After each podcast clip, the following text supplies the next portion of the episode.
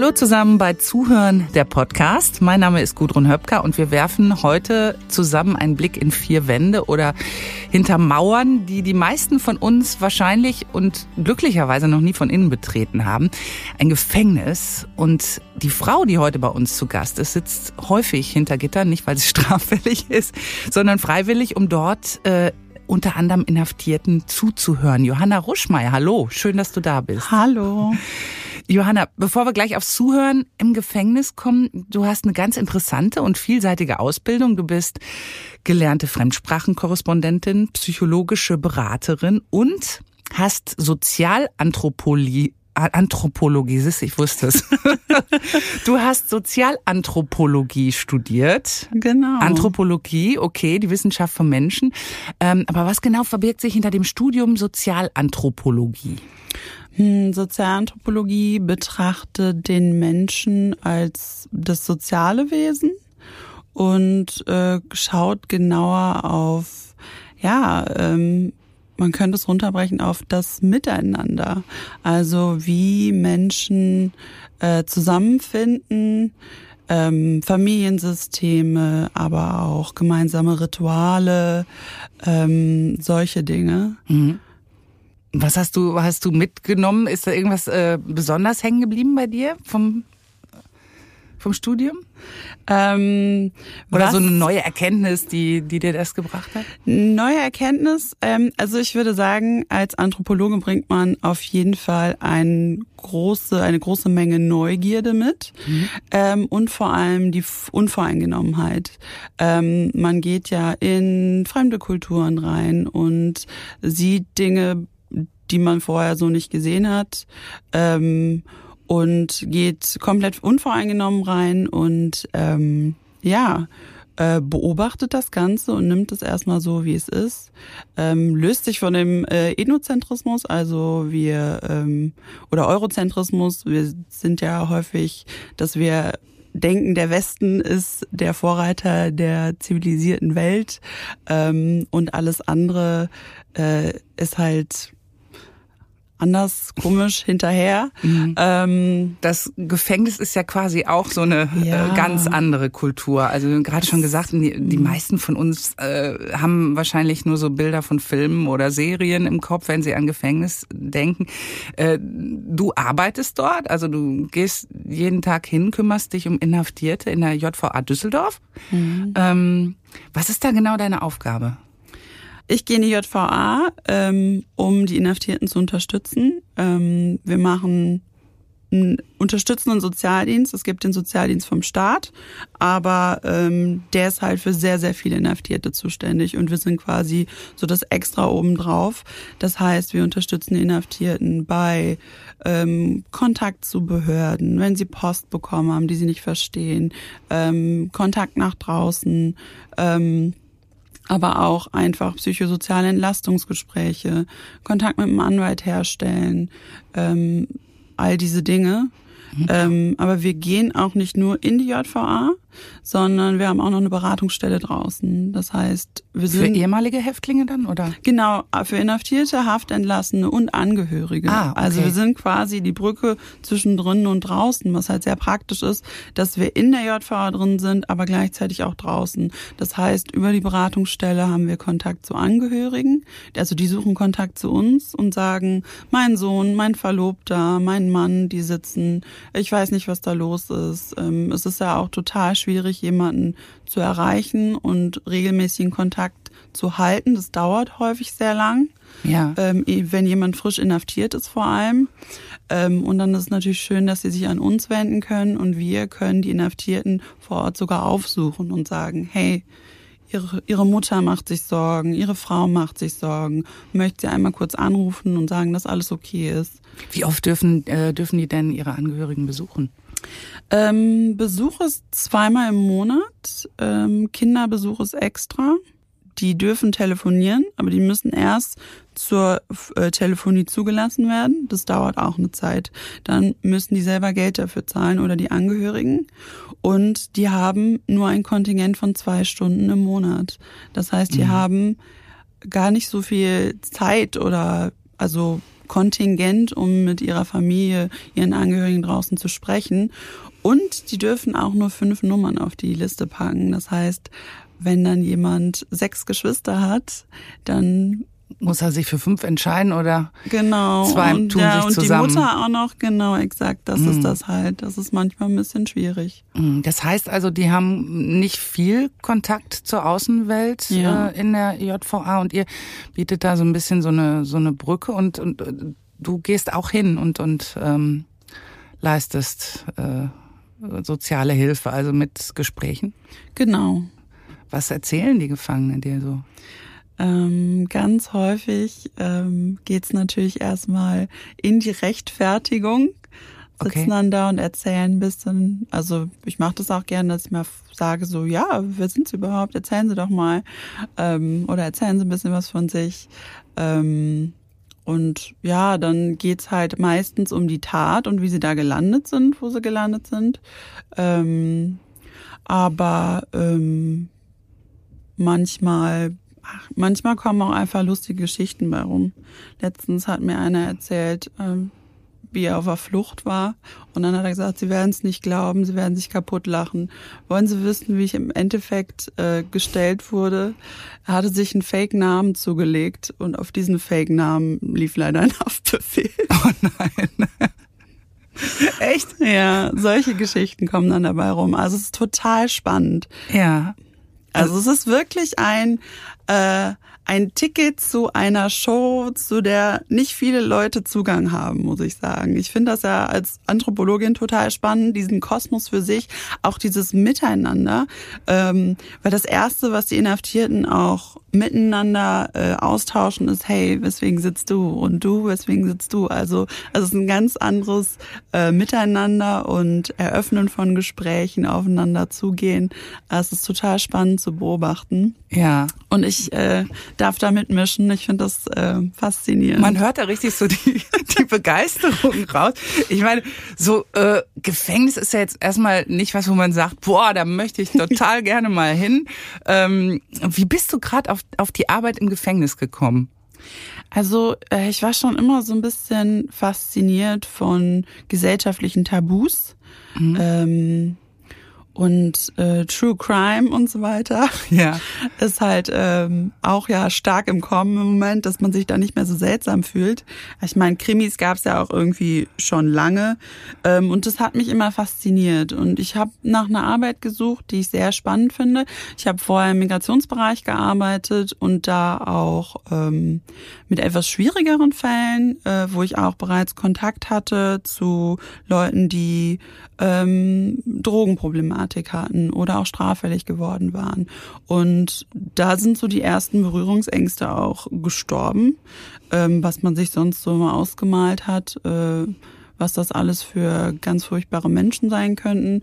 Ähm, und dann habe ich gedacht, dass ich die Arbeit total äh, spannend mir vorstelle und habe mich dann halt auf die Stellenanzeige in meinem katholischen Gefängnisverein beworben. Mhm. Ja, und ähm, hatte auch sogar, das fand ich auch sehr gut, ähm, einen Tag in der JVA selber. Also es gab das Vorstellungsgespräch und dann so eine Art Hospitationstag, wo ich einmal durchgeführt wurde, um dann auch wirklich ähm, entscheiden zu können, ob das was für mich ist. Wie war das, als du da durchgeführt wurdest? Das ist schon Ist das nicht auch ein bisschen beklemmend? Ist es, ist es ein bisschen, ja.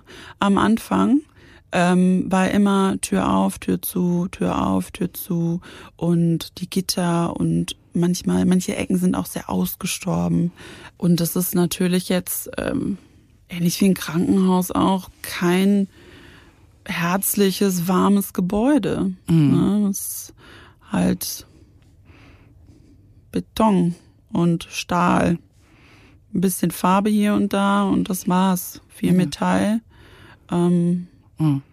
Der Klang von dem Schlüssel und der Tür ist, glaube ich, auch was, was viele Inhaftierte im Nachhinein oder Haftentlassene äh, noch verfolgt. Ja. Äh, da hatte ich auch Gespräche. Wir machen ja ähm, auch neben ähm, der Beratungsstelle haben wir noch betreutes Wohnen von Haftentlassenen. Mhm. Ähm, genau. Da geht ihr auch äh, ähm, regelmäßig hin und Genau, einmal die Woche treffen wir uns mit denen ähm, und unterstützen die.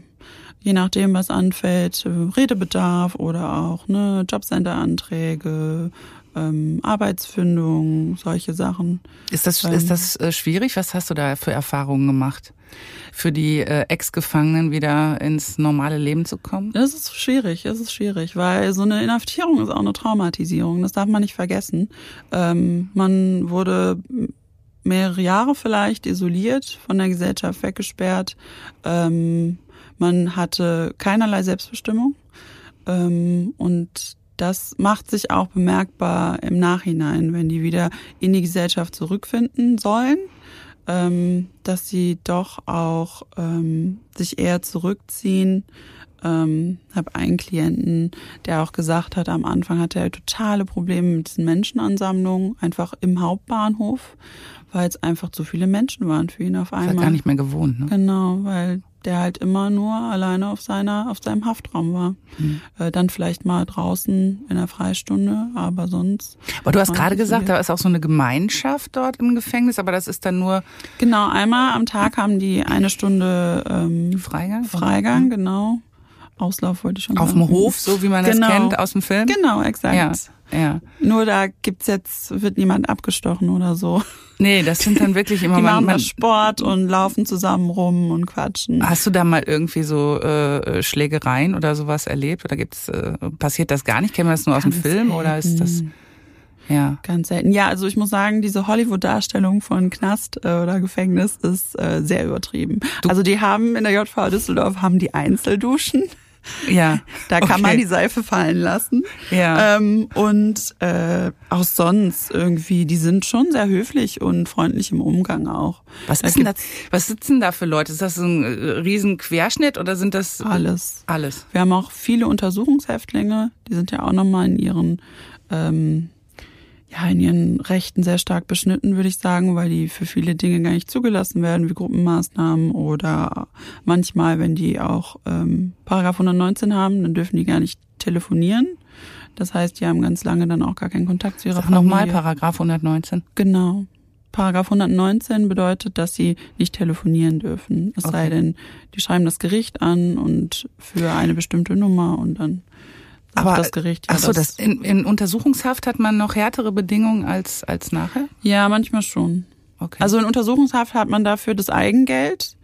Ähm, das heißt, wenn die Familie Geld überweist, kann man über das ganze Geld verfügen. Wenn man in Strafhaft übergeht, ähm, hat man nur ähm, entweder man arbeitet, aber leider gibt es auch nicht so viele Arbeitsplätze in der JVA Düsseldorf. Ähm, Was kann man da arbeiten? Ähm, wir haben die Werkhallen. Hm? Da bei den Unternehmerbetrieben kann man ja was so Lager-Logistikmäßig was machen oder auch sortieren. Ähm, ich glaube auch so kleine Handwerkarbeiten. Wir haben auch eine Schreinerei, äh, wo auch Holzarbeiten stattfinden. Ähm, ja, und dann auch die Sachen, die vor Ort anfallen. Es gibt Jobs in der Bibliothek äh, gibt eine Bibliothek da, ähm, es gibt äh, Reinigungsarbeiter äh, auf den Abteilungen, ähm, aber auch in den Hallen. Ähm, es gibt die Küche natürlich, mhm. wo ganz viele Küchenarbeiter sind, ähm, die da unterstützen. Dürfen die denn schnippeln mit dem Messer? Ja. Tatsächlich. Das muss er irgendwie funktionieren. Aber ja. da gibt es eigentlich keine Vorfälle. Die Leute werden vorher überprüft. Es wird auch mhm. nicht jeder zugelassen. Ja. Ähm, die müssen da vorher auch äh, sich ein bisschen beweisen. Und auch Hausarbeiter, das sind die Reinigungskräfte bei uns. Das ist auch ein Vertrauensjob, weil die halt auch nicht den ganzen Tag überwacht werden.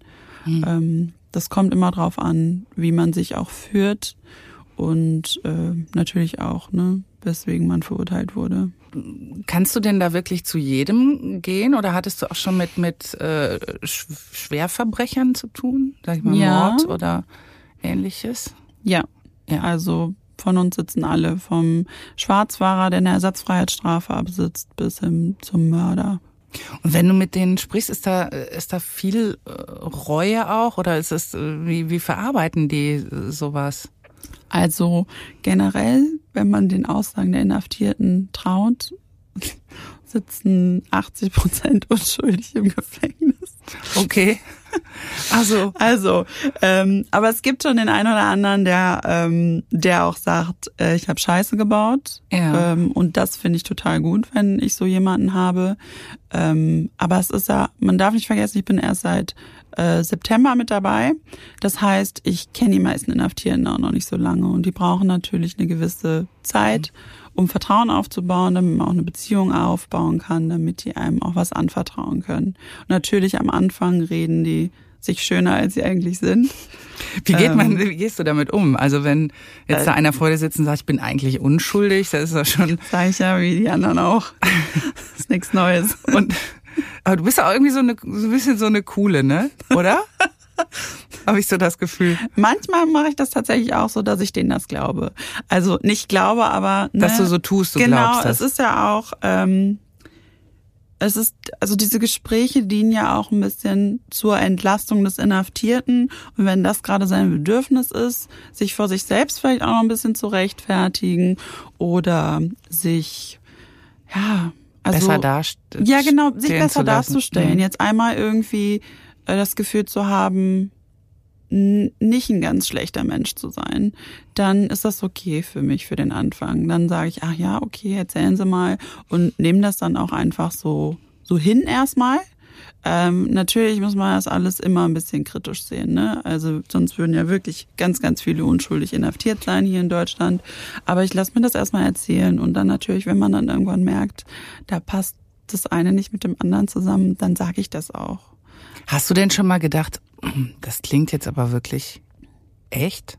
Oder ich meine, diese ja, Vorstellung, also das ist ja so eine, es ist ja so eine ganz schlimme, schlimme Vorstellung, ne? Die ja. wir alle haben. Man wird irgendwie un, unschuldig verhaftet ja. und äh, kommt ins Gefängnis. Ist ja auch nicht komplett ausgeschlossen.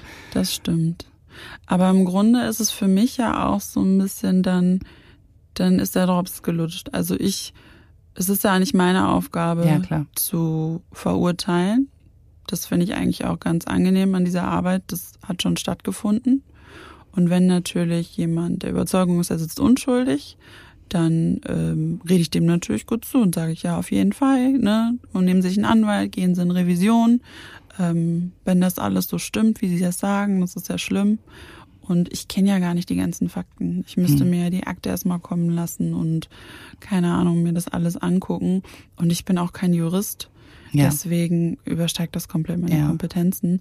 Aber ähm, natürlich, das ist äh, ganz furchtbar für jemanden, der unschuldig inhaftiert wird. Ne? Ja. Ähm, bist du da alleine mit den Gefangenen oder äh, ist da so ein Wächter dabei, wie man es kennt Nein. aus dem Film? Nein, ich bin ganz alleine mit denen. Echt? Ja. Aber ich entscheide das auch selber. Also ähm, die Inhaftierten schreiben mir einen Antrag an hm. mich. Meist steht da drauf, bitte um ein Gespräch. Und dann ist es die Überraschungskiste. Ähm, und dann gehe ich zu deren, je nachdem, wo die sind, manchmal sind sie in den Werkhallen, ähm, meistens gehe ich dann auf die Abteilung und gucke erstmal, ob sie im Haftraum sind. Und dann frage ich an der Tür, ne, worum geht's denn? Was, was ist, was ist los? Und äh, manchmal erzählen die dann schon ganz lange. Ähm, dann merke ich dann irgendwie, ja, es ist Redebedarf. Dann frage ich dann irgendwann, wollen sie, wollen wir mal aufs Büro gehen? Ähm, jede Abteilung hat auch so ein kleines Büro mhm. äh, wo ich dann mit denen meist hingehe. Und wenn ich die Inhaftierten schon länger kenne, nehme ich die auch manchmal mit auf mein Büro. Oh Gott, ich weiß gar nicht, ob wir das so sagen dürfen. Sicherheit und Ordnung, wenn die das anhören. Na, ich glaube schon. Die Seelsorger nehmen die auch mit aufs Büro. Ja. Und da hast du, aber du hast auch keine Angst, wenn du jetzt so ein, ich, ach, ich sag mal, das hat sich jetzt so blöd an, aber wenn du jetzt so, so, ein, so einen Mörder mit aufs Büro nimmst. Nee, ähm, also wir tragen alle ein Notfallgerät. Okay. Das ist auch, ähm, da ist so ein roter Knopf dran. Wenn wir den drücken, dann ist Alarm. Und äh, Alarm habe ich schon öfter miterlebt. Ähm, dann auf einmal macht dü, dü und dann rennen alle Leute vom AVD, also vom Allgemeinen Vollzugsdienst, rennen los und stürmen dahin, wo die Stelle ist. Mhm. Das heißt also so innerhalb kürzester Zeit wären Beamte bei mir, ja. ähm, die okay. mir dann helfen könnten. Und ähm, haben wir schon gesagt, das ist so eine Welt für sich. Die Inhaftierten können sich gewisse Privilegien erarbeiten, wie zum Beispiel eine Arbeitsstelle, ähm, aber auch, dass natürlich Sozialarbeiter, Psychologen ähm, auch gut mit denen arbeiten. Ähm, und solche Privilegien werden natürlich weggenommen oder die werden dann noch restriktiver behandelt, wenn sie sich halt sowas leisten. Also wenn mich Ah. jetzt, also vor allem, ich bin ja auch eigentlich die Gute sozusagen. Also wenn, die wollen ja meist was von mir, Ja. dann werden die mich nicht angreifen. Ja.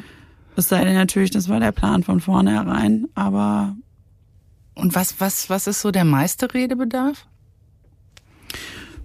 der Kann man das so meiste sagen? Redebedarf. Eigentlich nicht, nee. Die erzählen gerne auch mal so, wie das Leben vorher gelaufen ist, gerne auch, was halt im Leben gut gelaufen ist. Es ist natürlich schön, sich in schöneren Erinnerungen ähm, ja, zu befinden, sich zu sonnen, als ähm, jetzt, ähm, jetzt und hier zu sein, wo es halt richtig kacke ist. Mhm. Darf ich das sagen? Ja, darfst du.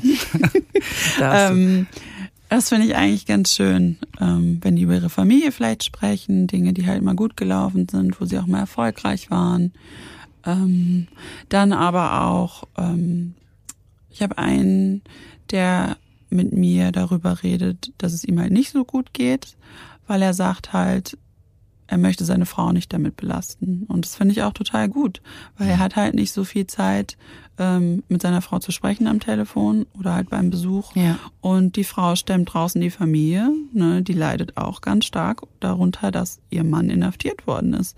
Und der hat es eingesehen und hat gesagt, gut, ich will meine Frau nicht zusätzlich belasten. Ähm, deswegen spreche ich mit Ihnen dann darüber. Und die, es ist so, dass die, die Gefangenen also auf dich zukommen.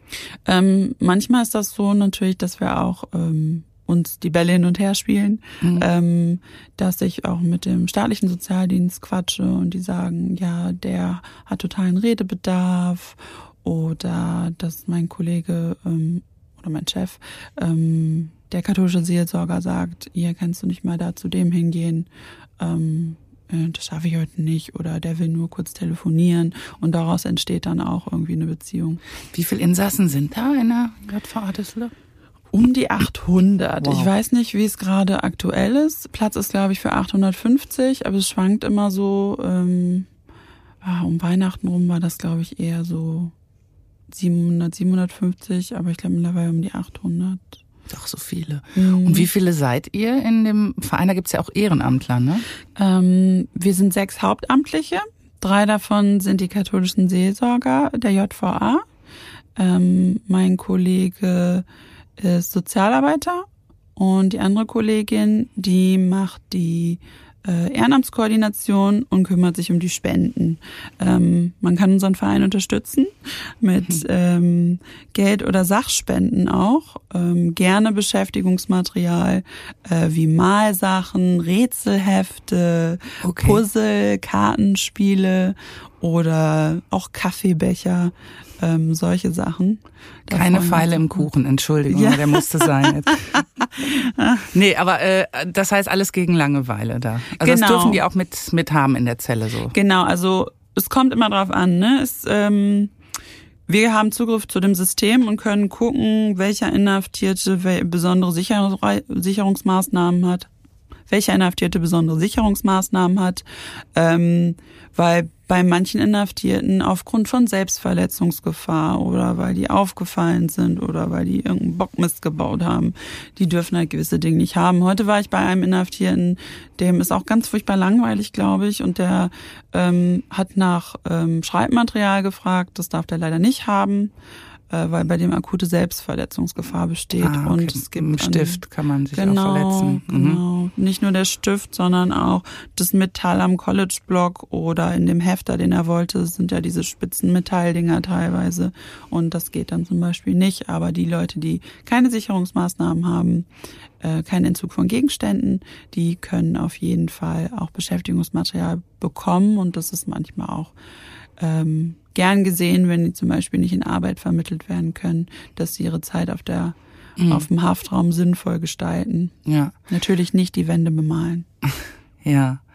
Spenden sind gefragt. Ähm, ihr habt auch viele Ehrenamtler. Genau, also ähm, was? Wer macht sowas? Also ich meine, wie kommt man da dran? Kann man da einfach sagen, so hier, ich möchte jetzt gerne im Gefängnis Insassen besuchen? Nee, wahrscheinlich nicht, ne? Nee, so einfach geht das nicht. Also es ist ja ein sehr reglementierter Raum. Ähm, man müsste sich an uns wenden. Wir koordinieren das Ehrenamt und ähm, dann einen Kurs durchlaufen. Der nächste Kurs geht im Januar wieder los. Das sind zehn Einheiten, geht so von Januar bis Ostern. Einen Tag verbringt man dann auch in der JVA selber. Man mhm. darf in die JVA und sich das angucken. Ähm, und dann muss das die JVA auch sagen, ja, das ist okay, dass die kommen. Also man wird auch sicherheitsüberprüft.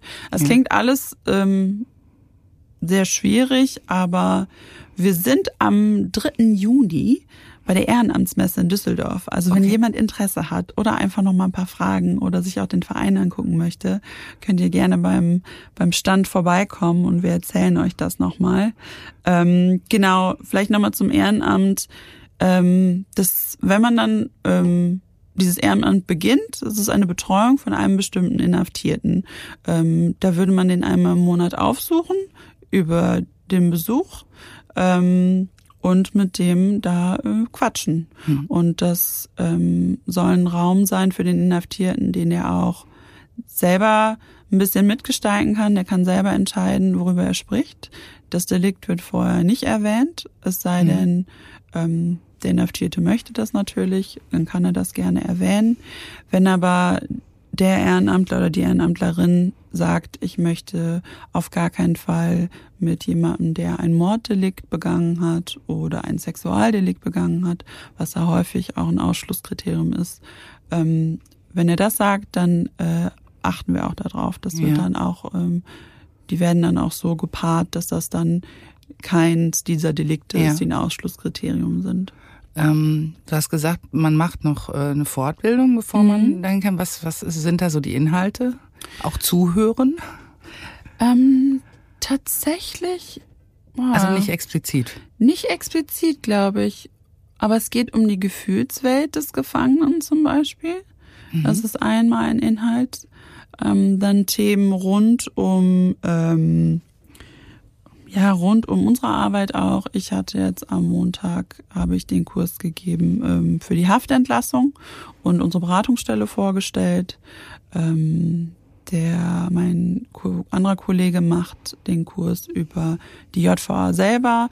Wie ist das alles aufgebaut? Was gibt es für Möglichkeiten für den Inhaftierten? Können die zur Schule gehen? Können die arbeiten gehen? Ähm, welche Gruppenangebote gibt es? Wie ist die Hierarchie?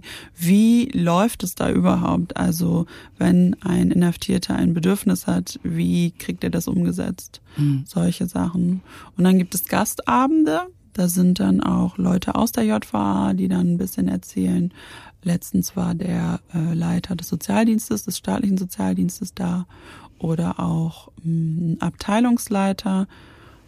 Das ist ja so strukturiert, dass es die Anstaltsleitung gibt, darunter sind die Abteilungsleiter, darunter die Bereichsleiter und so weiter und so fort. Also richtig schön. Ja. Wie man das kennt in Deutschland. Ne? Genau. Ähm, so, aber was ich dich auf jeden Fall noch äh, fragen wollte, du hast gesagt, äh, einige kennst du schon besser bei den ähm, von den Gefangenen, mit denen du sprichst. Ähm, das heißt, du siehst die auch häufiger. Es kommt drauf an. Also manche haben Bedarf und sagen, ähm, fragen danach, aktiv danach oder schreiben regelmäßig Anträge. Ähm, andere wiederum, äh, da hat es vielleicht auch nicht gepasst da hatte ich auch schon mal jemanden, ähm, habe ich ihm auch gesagt, der kann sich gerne melden, wenn ihm das äh, gut getan hat. Von dem habe ich nie wieder was gehört. Okay. Ähm, also es ist gar immer ganz unterschiedlich, weil ich ja auch nicht nur diese psychosozialen Entlastungsgespräche führe, sondern auch andere Dinge. Mhm. Regel. Mhm. Wenn zum Beispiel jemand sagt, ich werde demnächst entlassen und ich würde gern, ich brauche eine Wohnung Katastrophe. Wir vermitteln auch hauptsächlich in betreutes Wohnen, ja. weil wir auch sagen, nach so langer Zeit weg von der Gesellschaft, auch meistens aufgrund von Mangel, also aufgrund des Mangels an lebenspraktischen Fähigkeiten sind sie ja manchmal auch drin gelandet. Ähm, dass die das da erstmal spezielle Unterstützung brauchen. Ja. Ähm, und wie lange äh, laufen so Gespräche dann? Das ist auch ganz unterschiedlich. Manchmal, also es gibt nicht so eine zeitliche Begrenzung. Nee, das kann ich selber festlegen. Aber ich muss, mach das schon so, wenn ich auch merke, derjenige hat viel Redebedarf, dass ich häufig sage, gut, wir haben jetzt eine Stunde Zeit.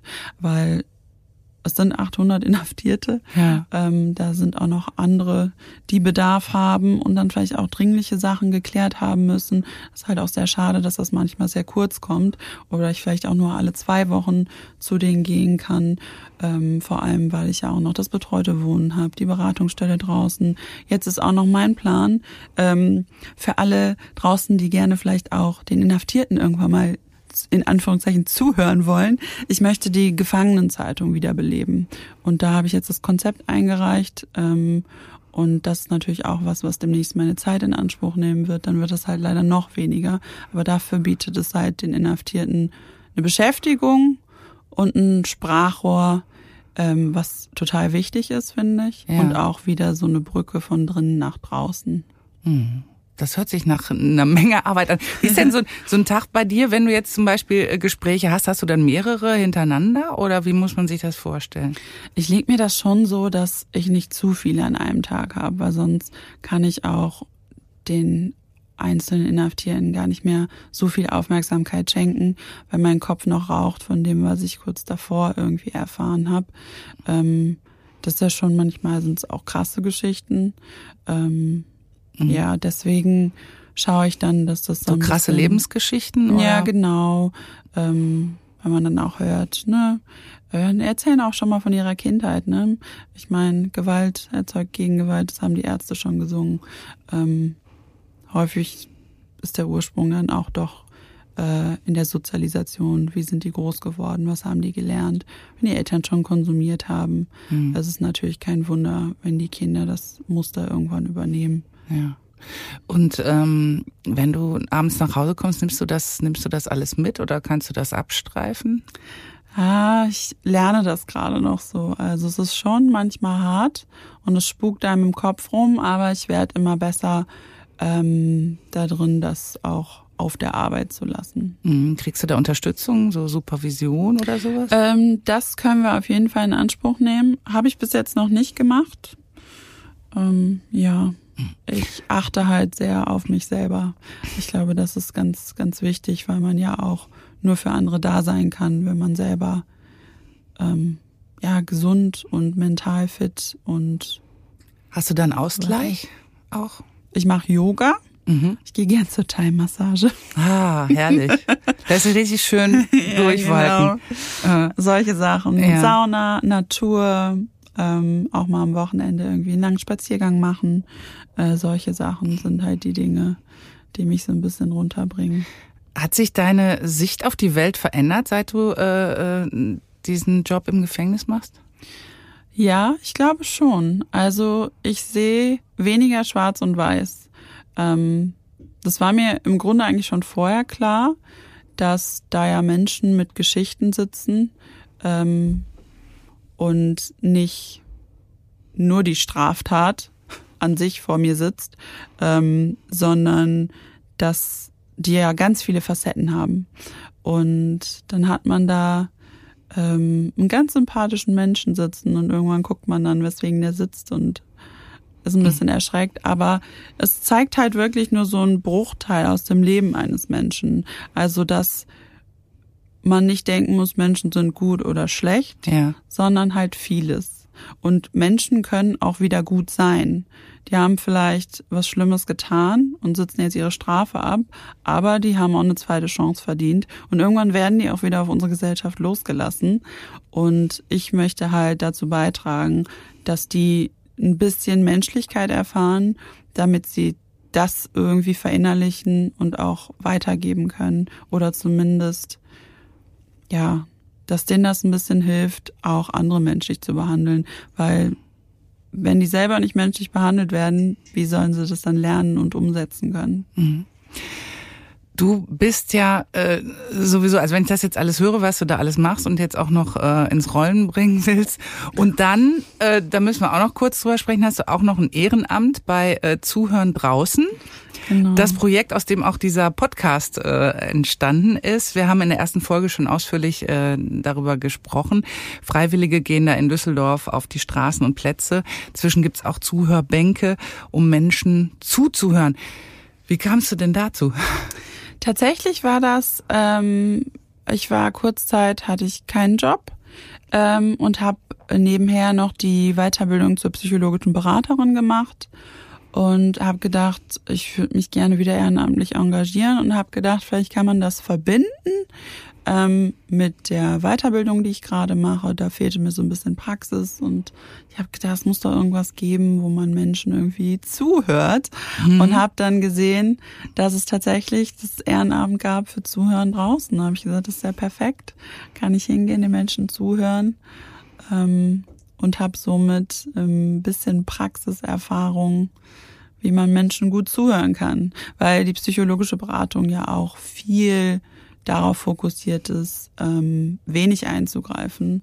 Unterscheidet sich das äh, sehr doll, was so die Menschen auf der Straße erzählen und äh, das, was du im Gefängnis hörst? Tatsächlich äh, weniger. Also die Menschen erzählen halt aus ihrem Leben und jedes Leben ist irgendwie bunt ähm, und häufig haben die Menschen auch das Bedürfnis, ähm, ja auch die, die Höhen und Tiefen so mitzuteilen und das bekommt man drinnen wie draußen mit. Mhm. Was macht für dich gutes Zuhören aus?